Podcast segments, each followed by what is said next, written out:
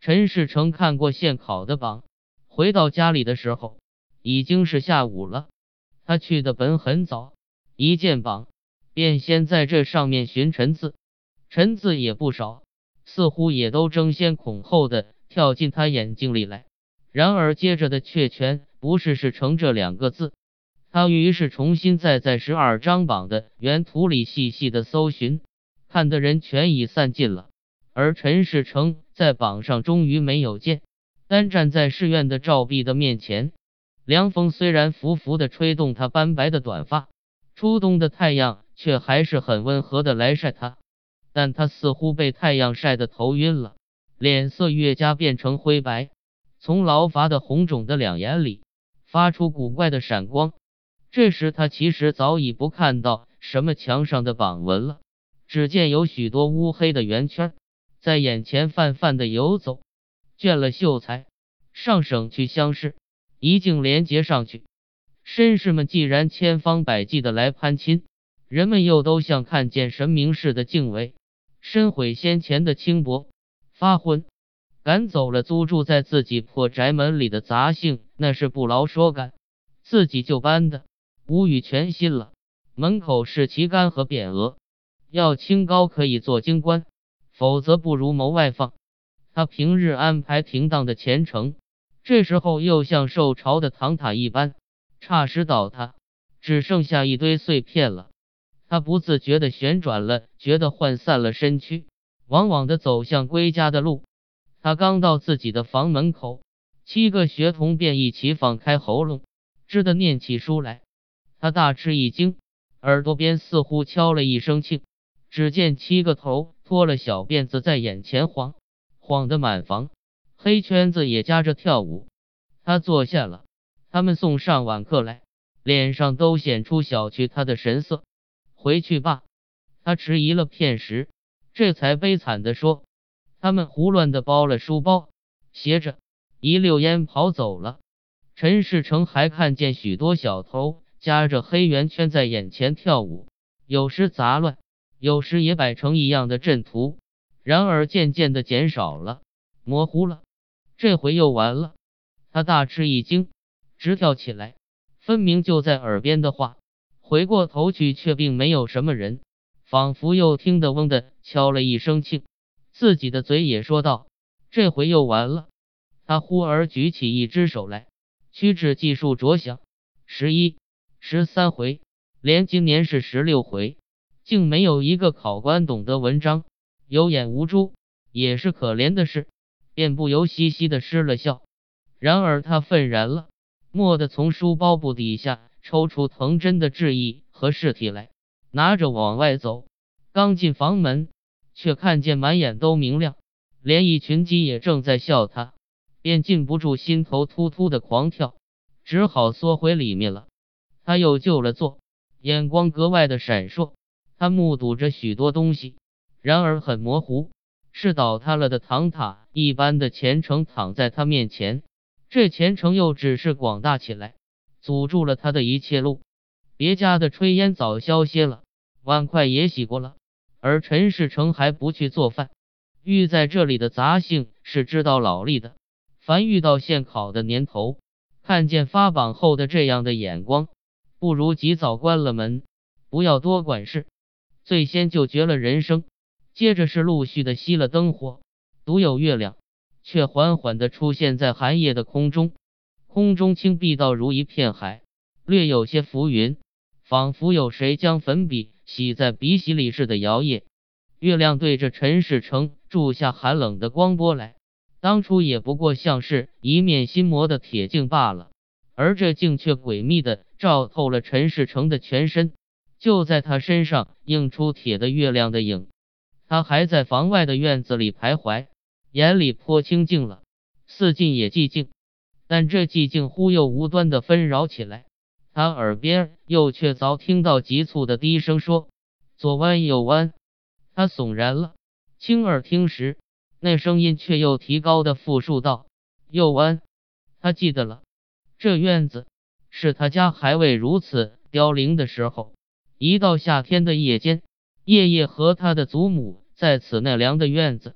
那时他不过十岁有龄的孩子，躺在竹榻上，祖母便坐在他旁边，讲给他有趣的故事听。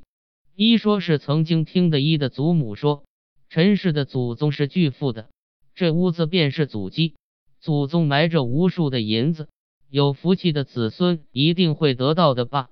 然而至今还没有现。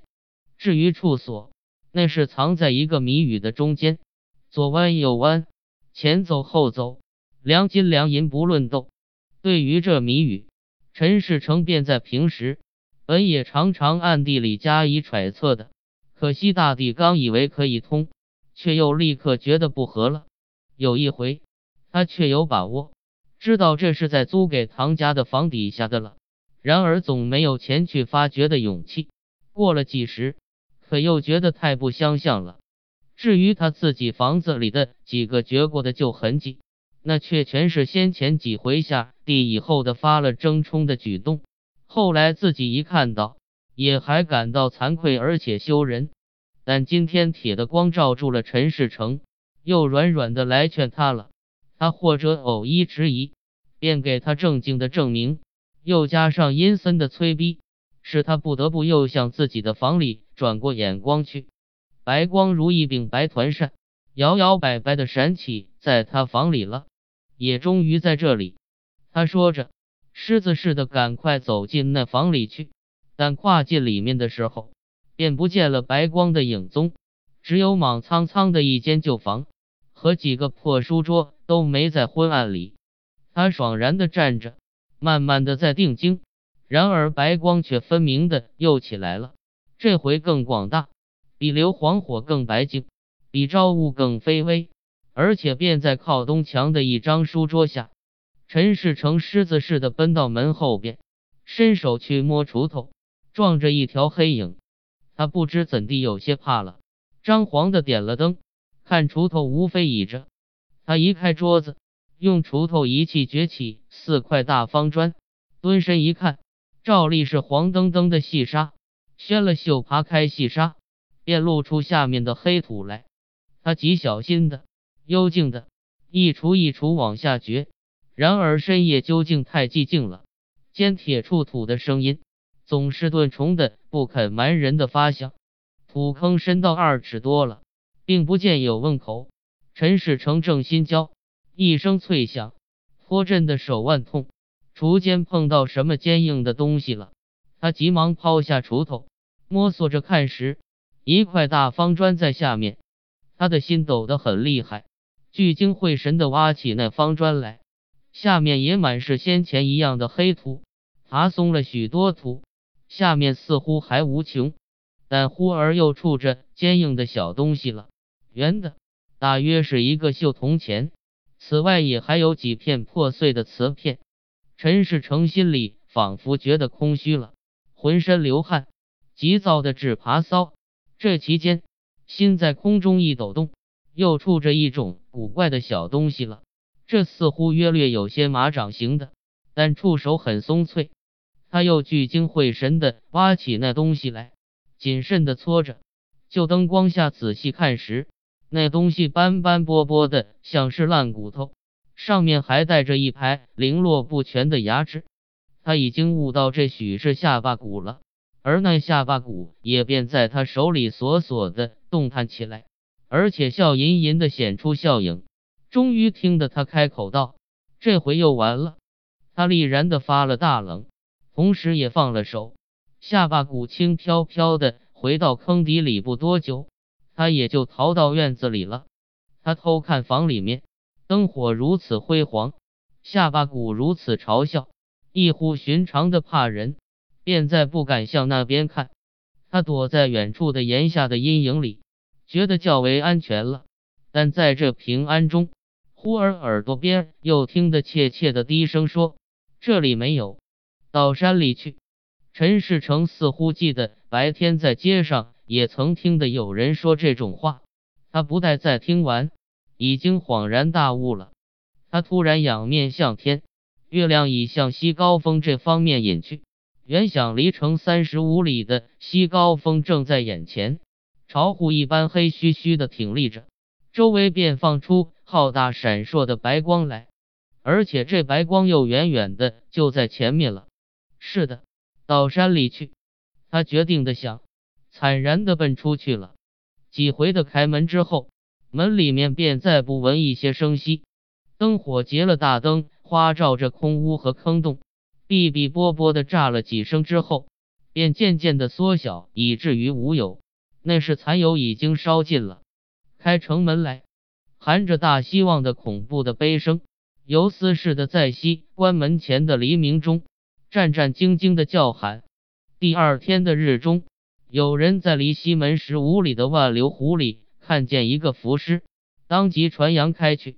终于传到地保的耳朵里了，便叫乡下人捞江上来。那是一个男尸，五十多岁，身中面白无须，浑身也没有什么衣裤，或者说这就是陈世成。但邻居懒得去看，也并无实亲认领，于是经县委员相验之后，便由地保埋了。至于死因，那当然是没有问题的。剥取死尸的衣服本来是常有的事。够不上疑心到谋害去，而且仵作也证明是生前的落水，因为他确凿曾在水底里证命，所以十个指甲里都满嵌着河底泥。